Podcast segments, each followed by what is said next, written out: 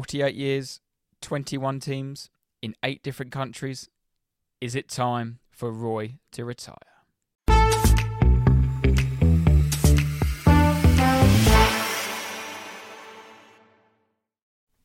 Evening, Tate. Evening, Jack. You're right? Yes. How are you, mate? Very well, thank you. Very, very well. First time we've won in a few weeks, so Yes. Ah. yeah, it's been a while, isn't it? Must- yeah, Back to reality. yeah, it's the first time we won this year. Mm. So no, it was a nice, nice weekend. Yourself? Yeah, yeah, it was good. Nice and quiet for myself, but get up to much. Um, so I watched the Arsenal on Saturday, Mhm. and then it was uh, Grace's mum's birthday on Saturday afternoon. So we went out for some dinner, went out for a few drinks Saturday night. Got a bit too drunk, and watched the Sunday games on my sofa on my duvet. With my duvet, I'm feeling very sorry for myself. yeah, I was gonna say, feeling very sorry for yourself. So, so some of my views on the Sunday games may have been um, well, they were actually until I Yeah, rewatched the game yeah. back this afternoon. I was Yeah, like, oh. very. I think I'm very similar.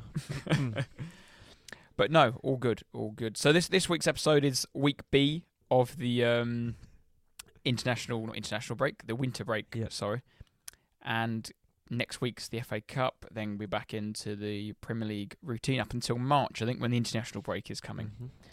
This week's episode, we'll chat a, bit, a big section on Crystal Palace and obviously their protests and what's going on there, our views on that situation.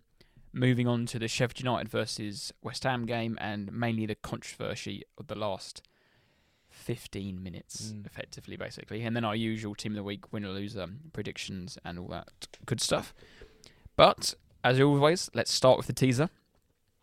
And Roy Hodgson is currently the oldest Premier League manager of all time. Each day he's in the job, yeah, it gets is going yeah. up. True. But can you name the other top 10 oldest managers of all time? In the Prem. In the the Prem- Premier League, yeah, sorry. Yeah, in the Premier League. All right. Give it a go. Right. so, I- as mentioned, we'll start at the Emirates. Yep. And Arsenal cruised to a a nice 5 0 Yeah. 5 0 win. I read. I don't know how you find your information, whatever. But yeah, I go on the Sky Sports report as one of them, and their sort of headline or their first sentence was Arsenal put their goal scoring problems behind behind them to thrash a dismal Palace, and I don't think you could sum it up much better. Like it's one of those games like Arsenal, brilliant. It looked like you were. Looks like you were top of the league and absolutely flying, and no one can get near you. Five 0 scoring five goals at home, five different goals. Uh, what two or three different goal scorers? Mm. Um, yeah, but it also on the other hand, you have a Crystal Palace side who are terrible on the day, but again, their problems are probably much larger than the the situations. I just thought that sentence summed it up perfectly. But yeah, Arsenal come back from their their little break in the Bayern. You couldn't have asked for much and look, more. Look don't think. refreshed. Look Mm. refreshed. They had, I think, three different changes came in. Zinchenko was back in, uh, Jesus was back in, and Trossard started. And the five 0 probably does flatter Arsenal a little Mm. bit because it was it was three 0 in the ninety third minute. Yeah, the two late goals were. Two late goals were were Poor, pathetic because they brought on Tompkins Mm. and they brought on a, a young, I think it was a young centre, mid, centre midfielder who played Mm. him right back, and they were carbon copy of the goals. It was what Yeah. that right hand side was yeah, Martinelli just ran was, was so open, and yeah, it puts a nice added gloss on. Considering the last three games we've barely been able to score. Well, yeah, Arsenal's last five in the Prem, uh, maybe five games, not sure. Basically, last five games scored three, and obviously s- returned and scored five in one. So, yeah, I think the break was time away, nice relaxation, and whatever. I think that's what they needed. They did. Yeah, refresh for the second half of the season. I think. Mm, and ready to go, ready to go, Mm. hopefully. But um, it was the interesting part about the, this game was obviously five 0 up, and at the end of the game it was when Palace fans um, unveiled a Mm. large banner in the Emirates, and BT weren't really cutting to it at the Mm. time. And then obviously I think once they read that there was no swear words on it or Yeah. anything, um, they showed it, Mm. and it read "wasted potential on and off the pitch, weak decisions taking us backwards." And then with a good cut to uh, Steve Parish Mm. and oh, I always don't know his name, but I forget his yeah, name. He's always Mark. Bright. Yes, Mark and they're Wright. always together. I'm not. That, I mean, again, like my knowledge on Palace. If anyone's listening who's a Palace fan, please enlighten us. But yeah, I not. I feel. I feel like I know more about West Ham situation. If that makes any sense. And I Mhm. think the two clubs in the, at the moment have lots of parallels in how their how their fans basically are feeling towards their managers. But yeah, I think I think I think we might have even said it at the time, but sort of last year, m- months ago, when Vieira was still in charge, we were think we were all saying, well, outsiders looking in, well, why why would you get rid of uh, Vieira? Blah blah. But at that time, I think they were very a very similar situation what's happening now with Hodgson and their performances. But Mm. and then yeah, they've they've reverted back to reverted back to Hodgson and like the banner said, wasted potential on and off the pitch, weak decisions, taking us backwards. And I think they had another banner or, or sign that said no shared vision, no structured plan. Um, Yeah. I think yeah, it's much deeper at Palace at the minute. yeah, like I said, I'm, I'm glad you brought up a point about it being much deeper because in isolation, Mm. a, a loss at the Emirates is nothing Mm. Nothing too bad, but Yeah. obviously the, the issues are far deeper than that. Mm. And it goes back to probably it goes back to when Vieira was sacked because, Mm. like I said, looking in, people might have thought it was a the wrong decision, but they're on a dreadful run of form with him. Mm. They weren't playing well. I, can't, I don't have the exact number here, I don't think, but they hadn't won a game in Mm. I think it was nearly ten under him, or one one, Yeah. one win in ten. And I think that's it, it was very similar to what their current form is Mm. now. And at the time, people said, "Oh, they've they've had a hard run of, run of fixtures, and then they were going into a on paper easier fixtures." But yeah, I think I think Vieira just not ready, not not good enough for to take a prem to take a Premier League side. Um, and I think a lot of fans, Crystal Palace fans that go and watch and are invested heavily into them, would repeat that. I think. yeah, and it was once Vieira was sacked, it was "Ah, we don't want it. We've we've got Vieira now because Mm. we got rid of Hodgson because he was he was doing a good job, but Mm. let's try and move to the Mm. next level. And when they brought Roy back, fine, they kept he got he, kept them safe. But then Mm. the summer it was time to go again. Yeah. Like if you think of Crystal Palace, you think of Wilfred Zaha, and he's Mm. their big talisman. Obviously, they lost him in the summer for nothing. Unfortunately for them, they Mm. had a few bids a few years back of, of numbers they Mm. could have taken, but they had to lose him for free. And what better time for them to rebuild now? They've got no other choice. But they signed um, Matheus França for about fifteen million pounds, Dean Henderson for twenty, Jefferson Lerma on a free, and Rob Holding for a couple more. Rob Mm. Holding hasn't played once for him. And you say, I mean, I didn't even think about the prices, but you say all that, and uh, yes, some deals you can, you don't have to spend lots of money to have a good side, but even if you look at Forest, even certain sides in and around, even the likes of, yeah, Forest and Brentford and whoever in and around that mix of teams that they're spending a lot more money than that. Forest have, are in trouble the, uh, almost with what they're spending, but yeah, it's almost Palace have not moved with the times and and struggling. I mean, I know I don't know the all the um, financial situation of, of Mm. Palace, but they've been a Premier League team for since 2013-14 season, I think.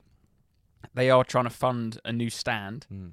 which obviously must take quite a substan- substantial whack of whack of that budget, and also I think they're probably more more um, concerned. Maybe not the right word I'm looking for there, but cautious of the FFP now. Mm. They've seen Everton get whacked with ten. Mm. I think Everton have the quality to stay up this season. If Palace got whacked with ten, maybe not.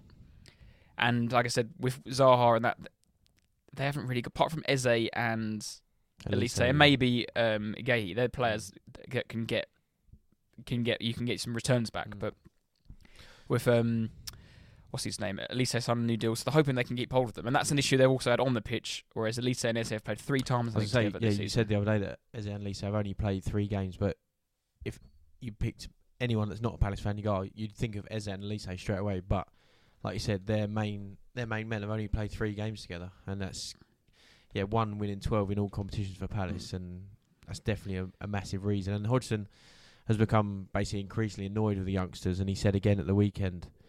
The young lads, too much to ask for them to come on and deal with a rampant Arsenal. And he said, obviously, a Hmm. bit of a in the news about it a couple of weeks ago, and he mentioned again about the younger players are not good enough and all the rest of it. And and I think the, a lot of Palace fans again they're not they don't think the the youngsters are the answer. They're not brilliant, but they don't they don't want to see and hear their manager just absolutely writing them off and that negative talk throughout the media. Um, but it's strange because I think, but again, Hodgson's not going to come out and go, actually, no, no, I'm not, I'm, no, Mm. not sack, sack this off. Yeah, I, I don't fancy it, but he's still come out and defiant, and he says the players are still committed, and, and he's not totally waving the white flag, but yeah, I just, I just think the the fans very again similar to West Ham, they want a change. They want to their club, their owners to maybe show a bit of ambition and and make that brave decision. But again, I mean, we talk about it as we go on, but you've seen in the past how that How sometimes goes horribly wrong. But And a, a frustration which is, I think, epitomises Crystal Palace is that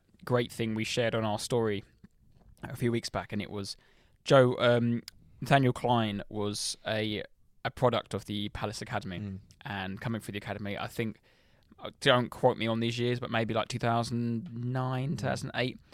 Played there for th- three or four years before getting a, a good move off to I can't remember was it Liverpool at the time? Was it? I don't know. Southampton. Southampton, yeah, Yeah. I think, and then Liverpool. Yeah, and Liverpool, yeah. So they replaced um, Nathaniel Klein with Mm. Joel Ward, and Joel Ward was there for six, seven years, and then Aaron Bas- Aaron Wan-Bissaka came in, took his place for a year. He went to Man United for fifty million pound, Mm. and they replaced him back with Joel Ward. Joel Ward got his place back, and then two years ago, um, they signed Nathaniel Klein back.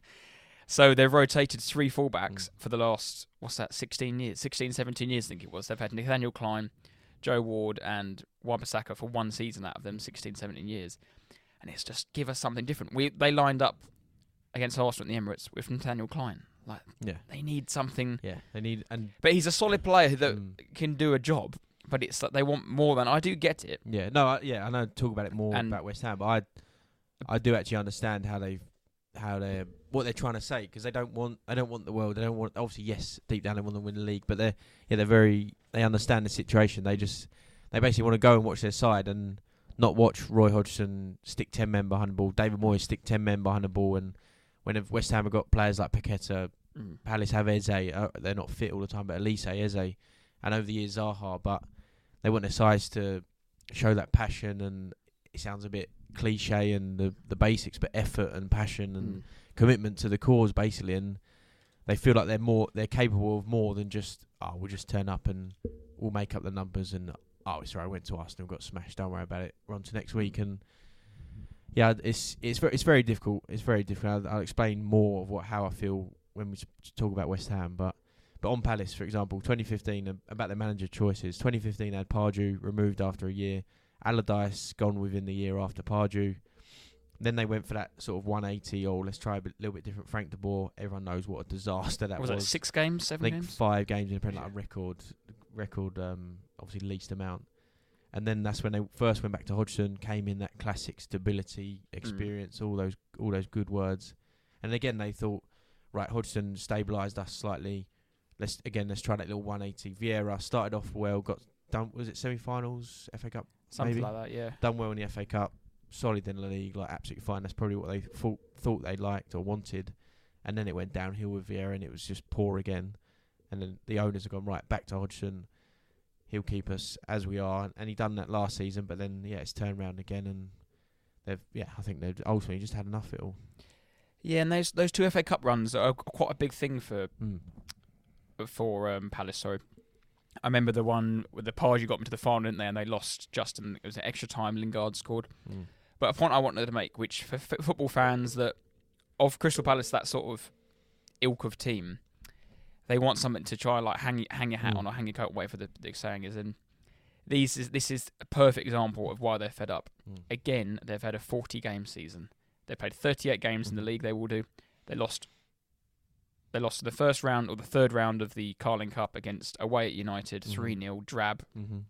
Then went there on Sunday and won. Like we want a cup run. Like come on. Mm. And okay, they played Everton and they played them twice, so they played 41 games. But you know, what I'm, you know what I'm saying. yeah, they, yeah. they knocked out of the first round of both domestic cups already in the first first first first way of trying. And right, we're going to finish 14th again. Yeah. Like, come on, there's more, yeah. and that's that's what that Yeah. banner and the frustration was about. Because Everton, they could have beat Everton in the cup at home. You never know. Like, that's a that's a winnable tie. Mm. It's not okay. It's another Premier League team, and they didn't get Harrogate Town or Mm. whoever at home. But Everton, they could beat Everton at home. And I, I get the frustration there, and it's I think they were they're booing Hodgson on I think it was Wednesday night when they played against Everton away, and they took he took Eze off just to he wasn't fully fit, Mm. and they're already one 0 down, and it's like But uh, yeah, we've travelled all the way yeah. to to and they they take him off mm, for the idea of uh, Saturday, Sunday against Arsenal, and they turn up and play that way, perform how they do, and get smashed five 0 It's yeah, it must be infuriating to to witness. I mean, Eze looked good on Saturday, and you can quite clearly tell when he's there and Olise plays. Remember, they played Chelsea away not too long ago, and they both looked good. Mm. Eze, Eze was very lively at times, and I think Olise actually scored. And you just think if you could add a few more players. I mean, we've joked about it on the podcast about if they signed Nketiah two years ago, or if they signed Reiss Nelson. These players are are quite Yeah. available uh, to be around. that want to probably want to eventually at some point want to play regular football, and that's Mm. they could make a Palace side a lot better, and they they yeah they'd play all the time and probably be loved by that that team and the support, but. Because I mm. think as a back four, and that's also why Rob Holding hasn't played a, a minute of Premier League football this year. Because the two centre halves in Joachim Ac- Andersen and yeah, Guéhi, yeah. I know, uh, I know mugs. Mm, They're not bad- They're, they're not always bad linked players. with higher clubs, better teams. Dean Henderson's obviously come in. Mm. I think he's a, pr- a pretty decent goalkeeper in Mm. terms of Premier League standard. Tyrick Mitchell, I haven't really watched him too much, Mm. but he always seems to do a, an okay job. But again, he. I don't think he's Wan Bissaka, that no. sort of. But when he was move- coming through and on into the team and all that, he was young English left back. Everyone was there was a bit of hype around him, but But someone like Will Hughes, for example, I just think yeah, he's he's a Watford player, and Watford are always getting relegated with Mm. Will Hughes. So what what are you getting there? You think they Yeah. signed him on a free, Vieira got him on a free or whatever, or you- you're not you're not getting anywhere with unfortunately. And And the I one you there's- always bring yeah. up, your Go mate. Jordan, are you? Yeah, I was about to Mateta say, up yeah, I front. was literally about to say that. Um, who's the other one? Uh, Us- Odsonne Edouard. Yeah, He- he- I don't think he's not- that bad, but Mm. they, they're, They're yeah, not- them players, they're just they're not, getting gonna- anywhere. They, they might. Edouard might score ten goals in a season. Who knows? But yeah, Mateta, are you Jeffrey Schlupp. I hasn't scored about five years or something. So yeah, no, They're- that's when then they got. But they're they're bad, the bad players, that Roy always goes back to Mm. because he knows they can do a job just about. Yeah. And the the stat I really like, and I think it was Steve Parish who actually came out in an interview maybe a year ago and said why he really likes Roy Mm. because he goes without being hot, he goes I can give Roy quite limited funds, and I know it's going to get me. I, yeah, I've got And Roy you got, Hodgson. Go you got his stats there. I've- yeah, I've more got- about his seasons and I've got the yeah. game basically, and it's he's played it's 197 games, Mm. 65 wins, 48 draws, 84 defeats, which is pretty much bang on Yeah. one win every three games. And this this point sort of is supports what I'm hopefully going to get to about West Ham, but and Moyes, but in a similar situation. Ho- um, Hodgson, 15 seasons in the Prem from 97, 98 season until now. Obviously, he was in and out, been in Europe and whatever else, but over 400 games in the Prem, has been relegated twice. Once with Blackburn in 99, but only in charge for 14 games. And then he was relegated. mm, Who's in charge of? Might have been West Brom or something. Watford, he was relegated to Oh, Watford. Watford, of course he was, yeah. Disastrous spell, though, wasn't it? But yeah, out of 15 seasons in the Prem, twice relegated. Like I said, once with Blackburn, 14 games. I'm not sure if he was that, that was the first 14 or last 14, but the owners, Steve Parish, for example, they like I said that word earlier, stability, experience. They're organised. You like you said, you know what you're going to get from them. To the don't wrong, I'm probably one of them, but to the fan, you think right, just go out. We've got to be more ambitious. We need this. We need that. We need to spend money on this player, this that player. Get this manager and do this, do that. But the owner who the owners and the board who make the, the tough decisions and they're at the very very top and they see, oversee everything. When it comes down to it, they want essentially these sort of clubs want to be in the prem. They know the benefits financially. They they know the risk of going the other way, likes of Derby, Portsmouth, whoever else you can name. Um, and yeah, they, they that's why Hodgson, years gone by, Pulis, Warnock, Allardyce, even Mark Hughes for a little spell, um, David Moyes now, those Mm. names, the owners go, right, get us in, get that, that bloke in, and they'll do a job and they'll keep us in the league. That sounds negative and that's horrible, and you don't want to hear that as supporters, but I think that's ultimately what happens, what, what it comes down to. Mm. And looking at Palace now, they're on a bad run of form. Mm. and they are slipping towards relegation zone. But also, I think, like we've mentioned before, this season is probably the first time I think in years, or ever since I can remember off the top of my head, that most teams, I think, in and around that area, are pretty confident they're not going down Yeah. because of three the three newly promoted teams. Mm. But at the moment, they're 14th, five points above the drop, but 18th place Luton do have a game in hand. Mm. And quite interesting, I don't know if you watched on TV Saturday afternoon, a certain Graham Potter was in the stands it, about, about yeah. five, six rows Mm. behind um, Mm. behind the owners at Palace. Anything in that for you? I don't think so. I think Well, he'd be a good coup for them, though. I think he'd be that's the ideal manager. I think that's probably their top of the list, but like their sort of dream dream choice. But I, yeah, I think purely on the the Brighton links, I think that would be Yeah. quite even. You think oh Palace Brighton, but even, yeah, I think that would be quite outrageous. But yeah, I was I was going to note and say, but do they look at lower leagues? Do they look at Kieran McKenna who's doing very well and done very well for Ipswich? Well, this is what I was having a conversation with Dad on Saturday night. and he said there's McKenna wouldn't go, wouldn't wouldn't take the job because he doesn't think. Yeah, no, I, I Yeah. I'm yeah, I'm just yeah. Yeah, but that's, that's what I think they should do. Yeah. Or do they go as a safe pair of hands, Steve Cooper, Mm. who that they've flirted around with Mm. before? Because yeah, and that's the name that keeps. I've got. I literally got. Yeah. Do they look at low leagues? Kieran McKenna. Do they look at Steve Cooper? Obviously at Forest, brought them up. He's had ex- quote unquote experience at English at the England level, international level with the youth team. So he's he's clearly a high level coach and understands the game. He seems to at Forest. He he had the fan support, so he might be a, a different character to get get the Palace crowd behind him and support their Mhm. side. Um, but I think that's a very the list would be very similar to West Ham if they were to Mm. to um, change and go for something different. And, but I think that's what ultimately that's the, if you looked at two fan bases, that's that is the sort of character they want. In the summer, obviously we're going back now. We're talking with hindsight. In the summer, would you, would you think a, a Brendan Rodgers would have been a good move before he went to Celtic? For West Ham, I think. No, no, for for Palace. Yeah, oh, I think- yeah, yeah. without doubt. Yeah, Yeah. I think so. I think so. I think he would have been perfect for any of those sides in that just above relegation to mid. He probably thinks he's above that. That's probably why he Mm. went to a club like Celtic and he's gone that way. But oh yeah, I think that would have been perfect. And it yeah, he it might have ended sour like it normally does with him, but I think yeah, that that sort of Brendan Rodgers that would have been ideal for them. Mm. And another frustration is the transfer window has been open for what's it 20, 22 days now, Mm. and the club still haven't brought haven't brought anyone in, Mm. and uh, you're just you're frustrated because you want someone. who- And I don't me wrong, like we touched on earlier, they have been unfortunate with injuries. Like Michael Olise was out for nearly six months with his hamstring Yeah. injury, and he did return for nine games, scored five goals in the games, including that great goal against Luton. But they Mhm. they, they lost that game in the end, Mm. didn't they? And he has since then got injured again, another hamstring injury. Yeah. it's you are frustrated because it, you you did such a good job in convincing him to stay because by all but by all the looks of it, he looks like he was going to Chelsea. Yeah. and, And, then even in the summer, I think you and then he signed a new deal, and then they signed uh, Cole Palmer Oh, instead. And look, that's- the way some transfers work. And like you said, I do think he'll be going in the summer. Yeah. Eze, I don't know. He's a little, little bit older. Mm. English going to be more expensive.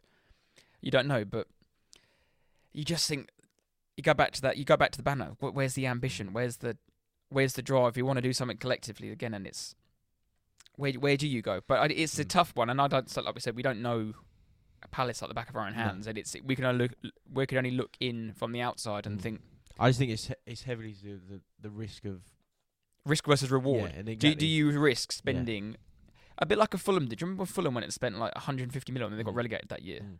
That that could ca- that could like It could start, yeah, yeah. it could start a terrible spiral for Mm. a for a club like Palace. The, if that was to happen, spend lots of money, then the likes of Olise, Eze, they all move on. Even a Guéhi moves on, Andersen moves on. Then they're they're in the Championship, probably s- just second manager, looking for something different. And who know? Again, saying that on the other hand, they might need a massive reset, and maybe not relegation is probably probably Too not what they yeah. want. But yeah, that that they might need that big reset and start again. Yeah, I just think where they should be safe. They should be safe. Yeah, and that's the, that's the It- it's thing to start blooding in some of these Yeah. youngsters. Like we said, that that guy was hung up to dry. I can't remember the name of the, the bloke that came on But played yeah, fullback. But was hung up to dry, out of position. There must be a Palace Academy striker Mm. somewhere that can do a job as well as Mateta, Mm. Ayew, and uh, Edouard can do. There must there must be someone who can do a job. Just give him a run of games. Yeah. Give him five six games. I don't know. It's just and maybe that's what the f- the fans see that if they were to pick someone else basically and not have Hodgson, who's again that word, but experienced and he can organise and set up a team with.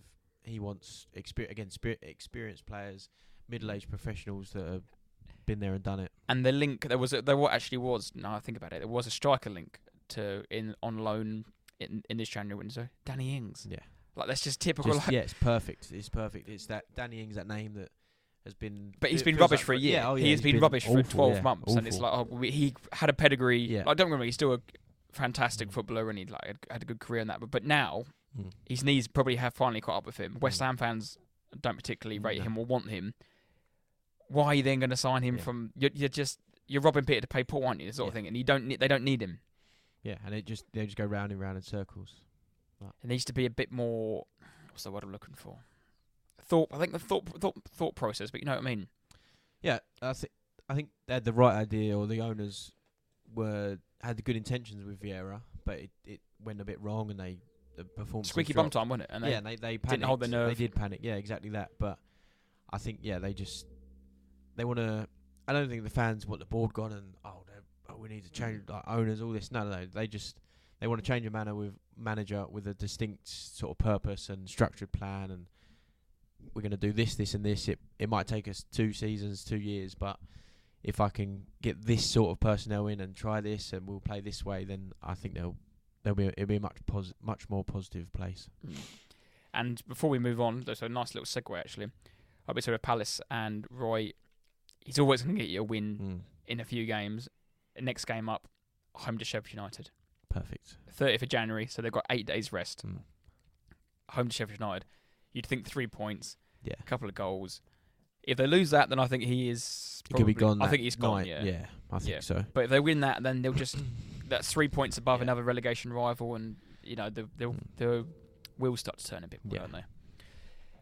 Right, and on that, should we move down to or yeah up to Sheffield Up- United? Yeah, move across to Sheffield United West Ham game. So, yeah, like I touched on earlier, I did watch this game extremely hungover, and I was just uh, I didn't really it pay much attention. it can't be good for your hangover. I have I have rewatched it and have a different view on the game. yeah. Just just to run through the game as a whole quickly, and then we'll obviously dive into the the main talking points. Uh, Maxwel Cornet, blast from the past. Thirty-one games it took him to score. Uh, he that was his first goal, I think. nice goal. Yeah. Um, and then Bren Brereton Diaz, who was making his first Premier League appearance for Sheffield United, Mhm. scored just just on the stroke of half time Mm-hmm. before Danny Ings was brought down with 10 minutes to go for a penalty which James Ward-Prowse put away. Decided against his golf swing celebration. Yeah, he He of went to start and then Oh, yeah, stopped. he- I didn't really get what he was doing there. Yeah, you got to the backswing. I thought, no, no. And then the drama really started um, it. Yeah. in the the additional time. There was only six minutes added on, but they Mm. played 13. Um, Rhian Brewster tackle red card. uh, Well, Yeah. first a yellow, then obviously went to Yeah. VAR red card. Vladimir Coufal was booked. What for was that about? He was booked about protesting. what was that? I I almost not felt sorry. I was like, what has he just been sent off for? and then he got sent off two minutes later for a trip. Ah, Second yellow, red card. Before um, Ollie McBurnie was judged to have been fouled by Alfonso Areola. Penalty given. A load of injury time added on Yeah. because um, which game? Because. Alfonso Areola was getting Yeah. he had a split lip and had to come off. And what annoyed me when Sky would uh, BT were doing this, and they thought oh, is coming on. Surely they should have done some homework. And Fabianski has saved more Yeah. penalties in the Premier League. They should have built Mm. that. Atten- they should. They could have built that up. Mm. And I- I don't think he probably was particularly injured. They wanted it because of Fabianski. Yeah. It's a bit more pressure, isn't it? and That- was, that was almost like a last kick of the game thing. It's like Yeah. right, Arrow sort of half and half injured. Might as well just do it because, like exactly you said, the record Fabianski has. But Mm. That he went the right way as well, didn't he? yeah, but that was never a never a penalty. That foul, surely not. Well, this is this is my point. Watched it yesterday, and I was like, "It's just a stonewall penalty." Because I, I sort of sort of watching out the corner of my arm. I was like, "I'm, I'm No. finally glad." But I'm finally glad that we've we've seen it with uh, what's his name, Onana Yeah, come out and yeah, clatter. Yeah, And I was just I was just of the opinion it was a penalty because I didn't really look at it. And watching it back today, my God, it's no, it's just never. where's the foul? Yeah, he's, no, McBurnie's yeah. the one that he does both. Like he d- elbows It's uh, a- the goalie. it's probably a 60-40 Mm, foul to Areola. mm. Just play on. Like, I, I think know. it's just that you Yeah. both come out and miss the ball. Yeah, the game was done. It sounds stupid. It shouldn't be that way, but the game was done. Like it was the.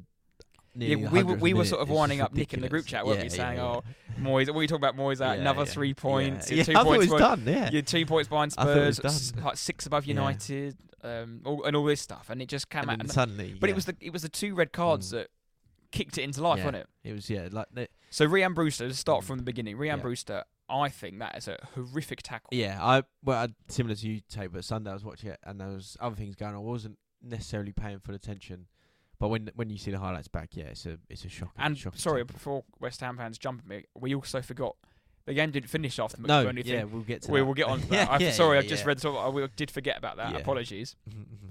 But no, straight away, and I thought that's it has to be a red. yeah, And the likely, like the thing that you always get annoyed about is there's a linesman ten yards away, if It's that, underneath him, staring at it. and they might be talking in their earpiece, and he might be getting told like delay, delay, or he might be telling the ref what he's seen. But they need to make decisions now. They're, they're referees; they're there to make decisions. And again, he's Mm. neither of them have really done anything about it. The refs give a yellow because he knew VAR, he can check back and all the rest of it. But yeah, that's it's just a it's a red card. Oh, it's just it's a it's a bad tackle. He's late. He's frustrated. It's one of them stupid Yeah, yeah. striker, young striker tackles that.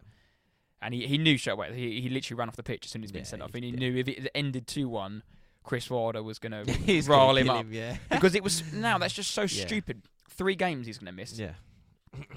So, and he's one of their more important players. And Mm. it's just, what have you done that for, you idiot? yeah. So, I thought, by all, that was the game even more done. No, They're 2 1 up, down to 10 men. Mm. It was in the was in the plus third minute of Yeah. Yeah, it of the 93 six. minute. so there wasn't lot much long left and then Coufal had got booked for He, I think his first one was like, protesting. yeah, he's he, was, he was basically saying, whatever, "How the hell have you not sent him off?" Apparently, yeah. I mean, again, he might have said more or worse, but bloody hell, yellow card for that is, I don't know. If if that's a yellow card and then the tackle, how they're not equal. The tackle he done is not the same as what. Or Well, what you were yeah. saying is, you know what I mean, That's not equal. The yellow cards, they don't. They that's don't such a valid point, and it's.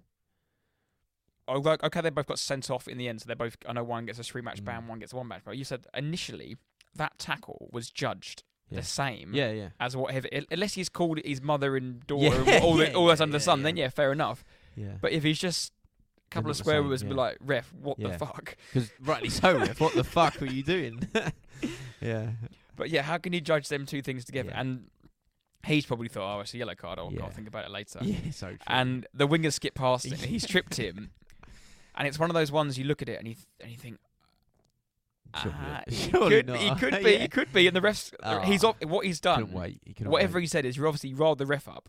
And the ref thought, no, I'm sending you yeah, off. yeah. It's And, there, he- and it's a point. He's yeah. made a point of, don't talk back to me because you will be sent off for these stupid yellows. Yeah, and that that foul he done, that's a classic foul in sort of the seventieth minute. Coufal's probably had a little tussle with the winger the whole game, and at that point he probably gets a booking for that tackle. But yeah, it was all part of this last sort of 10, 15 minutes. It was chaos.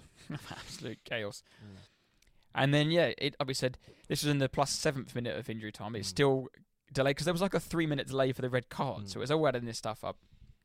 And then a ball from the right back position that swung into the box. McBurnie appeared to be from the original camera to be clattered. Mm. It looked like it, and I was like, that just has to be a penalty Mm. from the original angle. Refs blown the whistle, pointing to the spot, penalty. Delirium's gone, like they all know. Moyes has lost it. But there wasn't many complaints really. I don't think from the from the West Ham players. I don't No. think too much. But it, I think it looked it looked Probably- in real yeah. time, yeah, maybe. and you look at VAR and you think, oh, hang on a Mm. minute, how much contact actually is there? Yeah, I, yeah, it's not. A, it's not a foul. Again, you talk about the whole se- the season as a whole, and the deci- decisions and the fouls have not been given. Even the Sanchez one against was it Liverpool? I think maybe when Sanchez or Arsenal. Arsenal. No, Ars- Arsenal. Course Arsenal, was. yeah. Yeah. Sanchez come flying out and just clattered whoever it was. That that wasn't even looked at. Mm. And mean- that yeah that there it's just not it's not a foul. I know we um, what's the word I'm looking for? We give the this the the ref watch on Mm. Sky a bit of stick, but Mm. this is this is the this is how it was described on Ref Watch on Oh, Sky. So got the so- instant that they said obviously appeared that Arianza, Alfonso Areola is deemed to have fouled Oli McBurnie. Dermot uh, Dermot McGallagher. Dermot Uh, uh, Gallagher. Him. McGallagher. um, he goes, and this is quotations. My first reaction was penalty. We've seen a keeper come out and not get the ball, which Areola doesn't, and you look at it and you think, and you have to look at it. And if McBurnie catches him with his arm, is it a free kick to the goalkeeper? Does McBurney challenge him fairly? Maybe not. And he goes, basically, VAR has to be convinced that the referee has had a shocker there. And he goes, oh, I think it's very harsh on the goalkeeper. Um, and he goes, but there's nothing VAR can do because he's made some sort of contact to him. But it's it's, it's just What is that? How that's just oh, it's rubbish. I don't watch anymore. I, I can't. But yeah, they just every week they're just doing something different. They're saying something different to try and fit what they've the decisions they've made. Hmm. But again, what makes me laugh is that Derm- Dermot, I'm gonna can't. My, I need a drink, so I can't say his name. Dermot has already, in what is it, under twelve, probably just over twelve hours since that game has been, has got the audio, listened to it, and he Mm. has understood the situation. we have to wait till once a month when Howard Webb and Michael Michael Owen, yeah. Michael Owen will have a little snuggle and on Sky and have a pre-recorded show that they can Yeah, edit yeah. perfectly, and Yeah. Michael Owen can just nod and agree like a little lapdog, and it's just it's nonsense. Like. That whole show now has lost credibility because it's just there's no um, back and forth. It's just okay, Howard. Okay, He Howard. just agrees with me. Okay, Howard. It's just rubbish. There's, there's you might as well not release the audio because if anything, it makes it more influent when you actually hear them and it sounds like and it's just absolute chaos Mm. going on in that room. But and then obviously Oli McBurnie stepped up and slotted the penalty away past Fabianski to make it two all.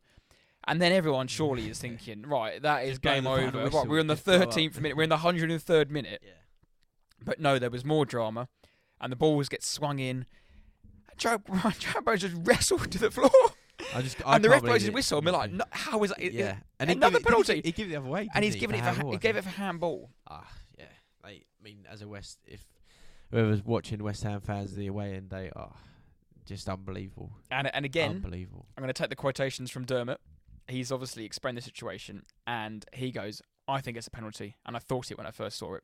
The clue for me is the defender is looking away from the ball, and the ball comes over his head, and he drags Bowen down. But the referee has given a handball against Bowen, with his argument being that he thinks Bowen has got hold of the defender first, and that's why he has his arm in that position. VAR thought it was a handball, and that's their judgment. Nothing can be done. it's just terrible. Like Der- Dermot Gallagher's right with what he, f- he first said is the defender was nowhere, not even interested in the ball, Mm. just totally lost and got himself all in the muddle and just yeah, just basically fell through Bowen, tackled him, whatever, dragged him down. It's yeah, again, you give the goalie the one of the goalie against the goalkeeper against West Ham's goalie, you have that has to be a foul. Did you see the defender come out on Twitter and be like, Yeah, yeah, "Oh, it's I'm- been edited I'm footage"? not, yeah, I'm not going to pronounce his name, but yeah, he tweeted that And now it's all biased in the studio and Yeah. yeah, edited footage and whatever. But no, I yeah, I just can't, couldn't believe it. The game was not a terrible game, but it was it was okay, and it like Sheffield United were competing, and West Ham had a, were playing pretty poorly. But like we said, that last 10, 15 minutes, it just yeah, pure Premier League like bedlam. wasn't yeah, it just went absolutely crazy for yeah, fifteen minutes. yeah, and unfortunately they were on the wrong end of pretty much all the decisions. You had obviously the double yellow, which was extremely harsh. The yellow card that should well, it was eventually a red, Yeah. but got that one wrong. The penalty. oh, I don't think how you can watch that in the cold light of day and think. Hmm. I I always try and be as ab- ad- adjective as Yeah. possible and try and put my Arsenal hat on and be like, if that's given against me, Yeah, fuming. what am, like Yeah. what am I feeling like? Yeah. If if Raya comes out and d- misses the ball, yeah, granted, but Yeah. come on, like Burnley makes just as much impact on And it's not, it's not because Areola's been cut in the mouth, that's why it's a foul. But yeah, McBurnie's done very similar contact towards towards the goalie that he received as well. And yeah, it's just a terrible, terrible bit of refereeing again. Did you want to make some comments and some on David Moyes?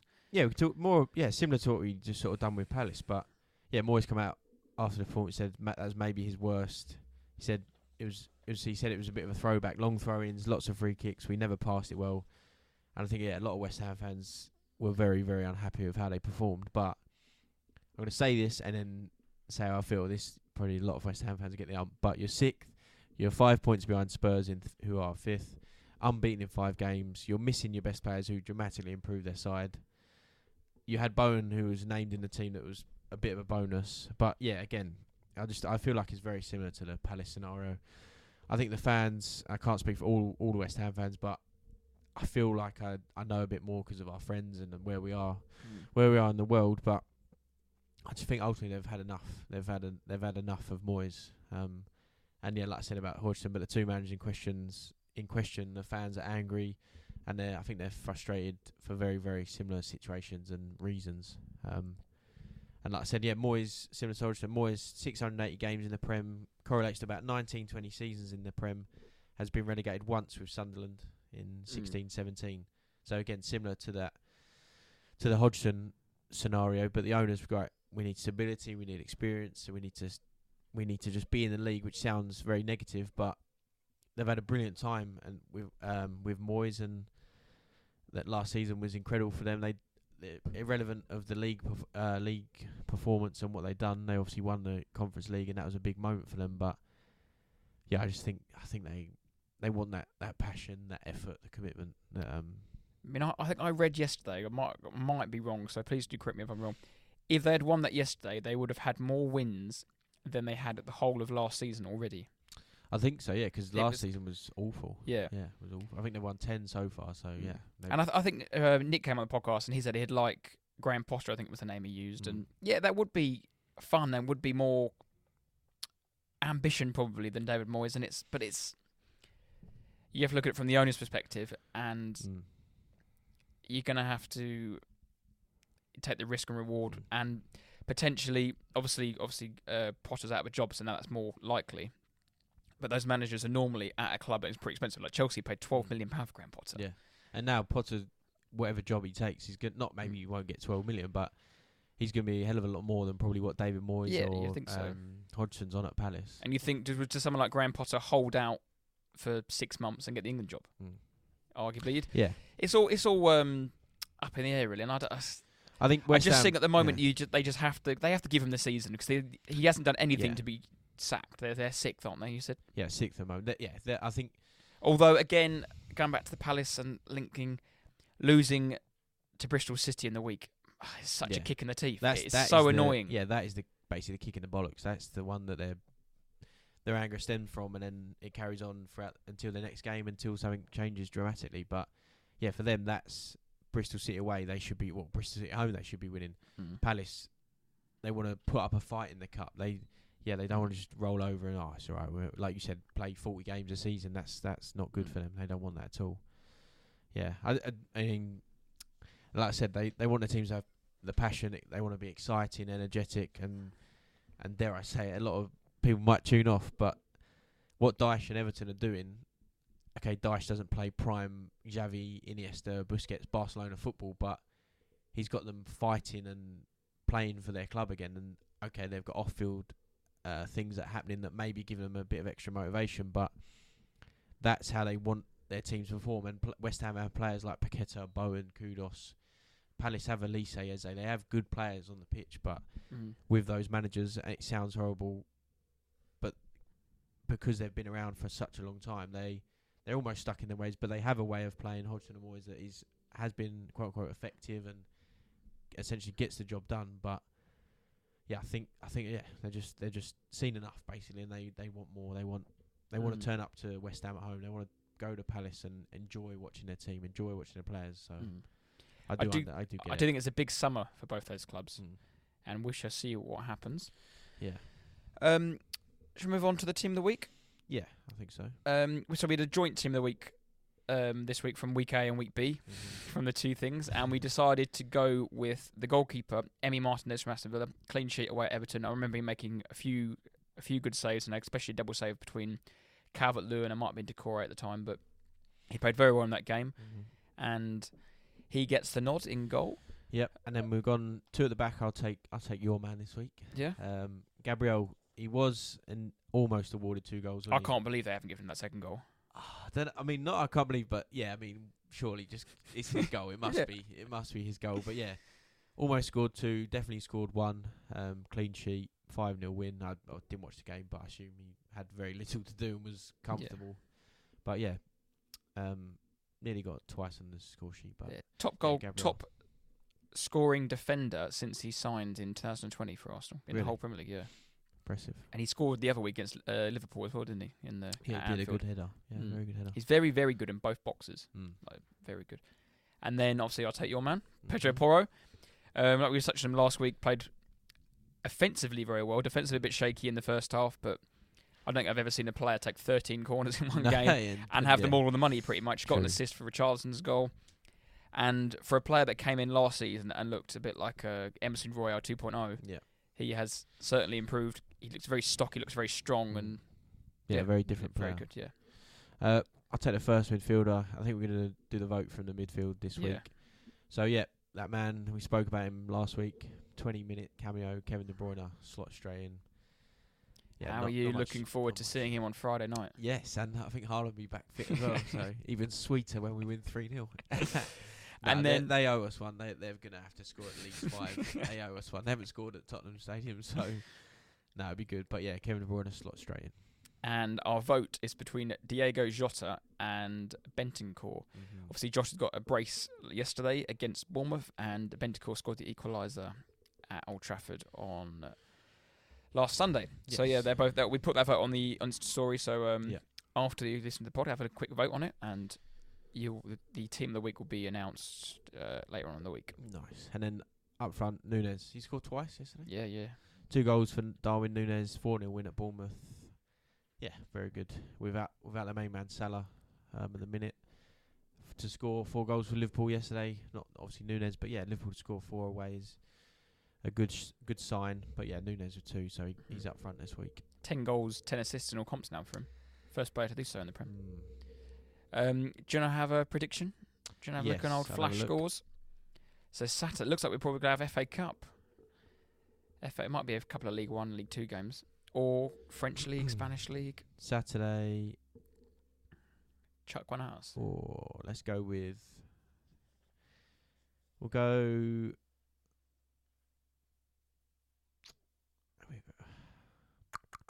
Uh, FA Cup. Let's have a La Liga. There's no real big games in La Liga. Sorry. We'll go FA Cup, and we'll go Leeds at home to Plymouth. Leeds, Plymouth. So two Championship teams.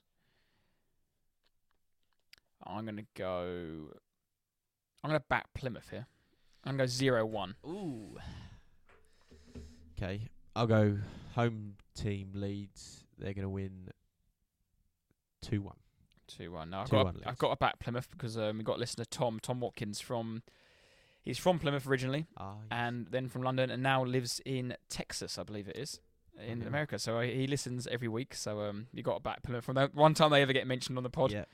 got to mention Plymouth. So um, I know for one 0 Plymouth win. Very nice. Right. Uh, oh, we did a we did a who am I? Who am I? Didn't we? Yep, we so did, uh, we did. congratulations to those that messaged us, and it Mm. was Aaron McLean, guest of the show, fan of the show. Yes, former guest, now fan of the show. But yeah, Aaron Aaron McLean, who had his clubs up, and uh, yeah, obviously a few of you that got it. Well done. Again, we'll put one up in the next day or so. Get Mhm. involved. Again, message us, comment comment below the picture, whatever it is. But yeah, I think it's been quite a good addition. People are Mm. enjoying it. So yeah, Aaron McLean from last week. Winner and loser. Do you want to kick us off a winner? Yeah. So my winner of the week, I've gone for Girona's Ukrainian striker Artem Dov Dovbik. I've gone for Girona's Ukrainian striker No, Artem no. Dovpik. Quality. We can talk about it together. Um, yeah, I'm not sure about the pronunciation, but I'm going to go with Dovbik. But yeah, I imagine it's very similar. Scored a six-minute hat trick yesterday on their way to beat Seville, five-one at home to keep them top by one point. They've played one more game than Real Madrid. Um, he scored 14 so far this season, and his first hat trick for the surprise package in the Liga this season. yeah, like you said, took him 19 minutes in total. 13 minutes, 15 minutes, and 19 minutes. Got three goals. Beat Seville 5 1. I think that's a pretty Yeah, good. that's good. That's probably why we both a pretty really. good winner of the week. no, it's good. Yeah, he's again. I don't know what's going on with Drona. Um, well, we'll be seeing them. yeah, a bit of a bit of a rogue season. Hopefully, yeah, we'll be seeing him at the Mm. Bernabeu very soon. But yeah, 26 year old Dovbik has had a not a terrible career, but yeah, played in Ukraine, played here and there and everywhere. Played in Denmark for a bit. Mm. And scored a hat trick at the weekend. So Yeah, 40 Very goals. He's 20 in 20 La Liga games. His debut season in the league is yeah, pretty Incredible. decent. yeah. Do you want to start us with loser of the week? Loser of the week. Um, I actually think this is my loser of the week 365 days ago. and my loser of the week this week is Sky Sports. Uh, nice. Sky Sports promoting their Green Weekend every year to cli- to tackle climate change. However, also Sky Sports put Bournemouth versus Liverpool on at 4:30 on Sunday, when the last train back is at six minutes past five. It takes nearly te- it takes nearly eight hours. It's over a hundred pound. And oh wait, it's not a train. It's a bus. So it leads to everyone having to drive to the game, creating more CO2, more emissions. So it just doesn't equal your green weekend whatsoever. nice. So that is my um, I thought, yeah, think about it now. I've seen a that's popped up a few times. I thought you might, you might whack it out. Uh, loser of the week. I've gone for. Don't know if you've seen it, but Ben Hamer, the Watford goalkeeper, at the weekend. Uh, they were one 0 up away at Bristol.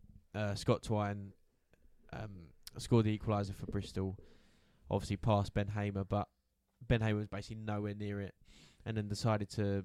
He couldn't do much about the goal, but then decided to dive when the ball was in the net. Scott Twine had wheeled away and celebrated, um, but Ben Hamer had, yeah, done a theatric dive to his last ditch attempt to get there. It was just, yeah, it looked very funny. And if you've not seen the Twitter video, I'm sure it's easy to find. Ben Hamer, Watford. So yeah, Hamer, Watford's goalie. Yeah, there's a So few sort of- memes going about that, that dive, Yeah. like Superman dive. Yeah, it's pretty rough. Right, back to the teaser. Hmm.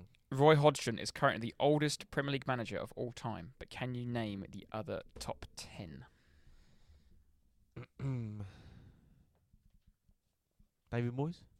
No, Oh God, which I thought was surprising. he's sixty years old. Okay. Old. Who's old? Alex Ferguson must have been. Alex Ferguson, number three. How old is Alex Ferguson? Have you got his age? 71 years and Wow. 131 days. Roy Hodgson, 76. Yeah, he's he's really old. Is is that like think about it, you? I mean, you might, but uh, you probably won't work till seventy six. Whatever Yeah. you're doing, if you're the postman or whatever you're doing, it's mental. But might be doing this podcast too. Then, but um, Alex Ferguson. Oh, Wenger. Arsene Wenger, number eight, 68 years old. Bloody hell. Hmm. Who's old? Oh, Redknapp must be. Redknapp was number 10. He had like they used to just wheel him out towards the end of QPR. Yeah. he just turned up on a Saturday. Um, Avram Grant, old, No, old enough. no, not old enough. To be fair, 10 is quite a lot on this list. I'd be Oh, old, old, old. Ranieri, he must have been. Ranieri, yep, number five, 70 years old, 93 days. Which I'm thinking was his Fulham job. Possibly, It yeah. was the last one he was at, wasn't he? Yeah, it would have been. Hmm.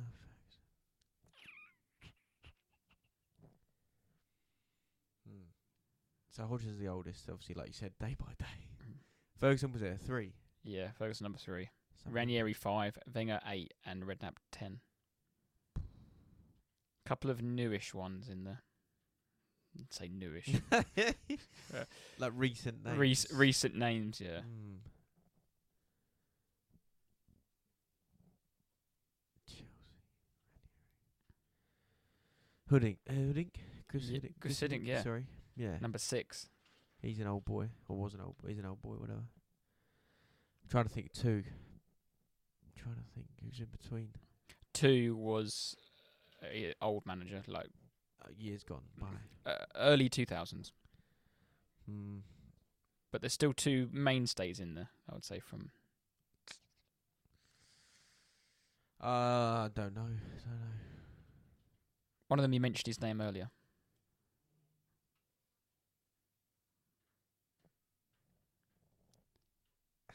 In the list of Yeah, the, they, merry-go-round Yeah. managers, Allardyce. Allardyce, yeah, How old is he? Or how old is sixty-eight. Bloody hell. That was at Leeds, just gone, yeah. Oh, of course. Yeah, he done it. Yeah. I mean, his little bar. I remember. Yeah, his mean, little paycheck. Yeah. Yeah. Um. God, I'm stumped after that. I think. so I'll give you the one you would Dick Advocaat. Oh, I was Do you remember at Sunderland? Yeah, yeah, I do remember him. But yeah, never saying that. Do you want one more guess? Give us a maybe a subtle clue that's not too obvious, if it, if you can. Um, Was sorry, Dick? Out, was he the second one? he was number nine. Ah. Hmm. Um, both of these managers have got uh, historic reigns at championship clubs. Oh, Warnock. Warnock, yep. Yeah, yeah. Yeah, of course. And the last one, ex Barcelona manager.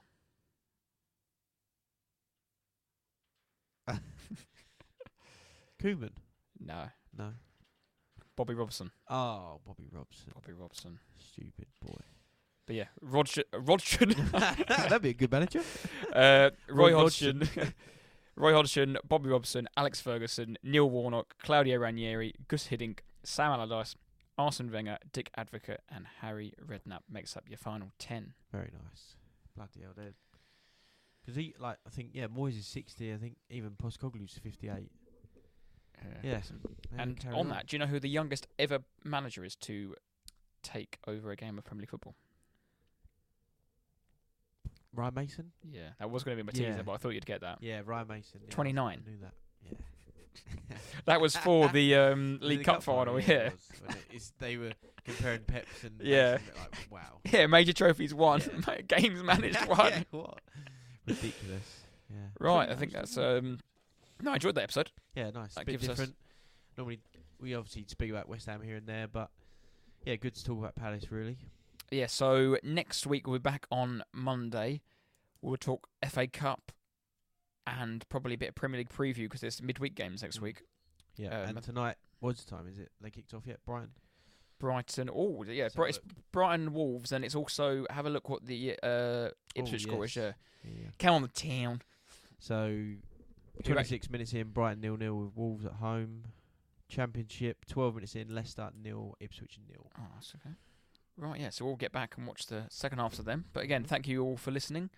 Hope the audio is back to normal, like it, I think it has Yeah, been last so. few weeks. It's been pretty consistent. Yeah, it's looking good. and um, it's decent. Decent.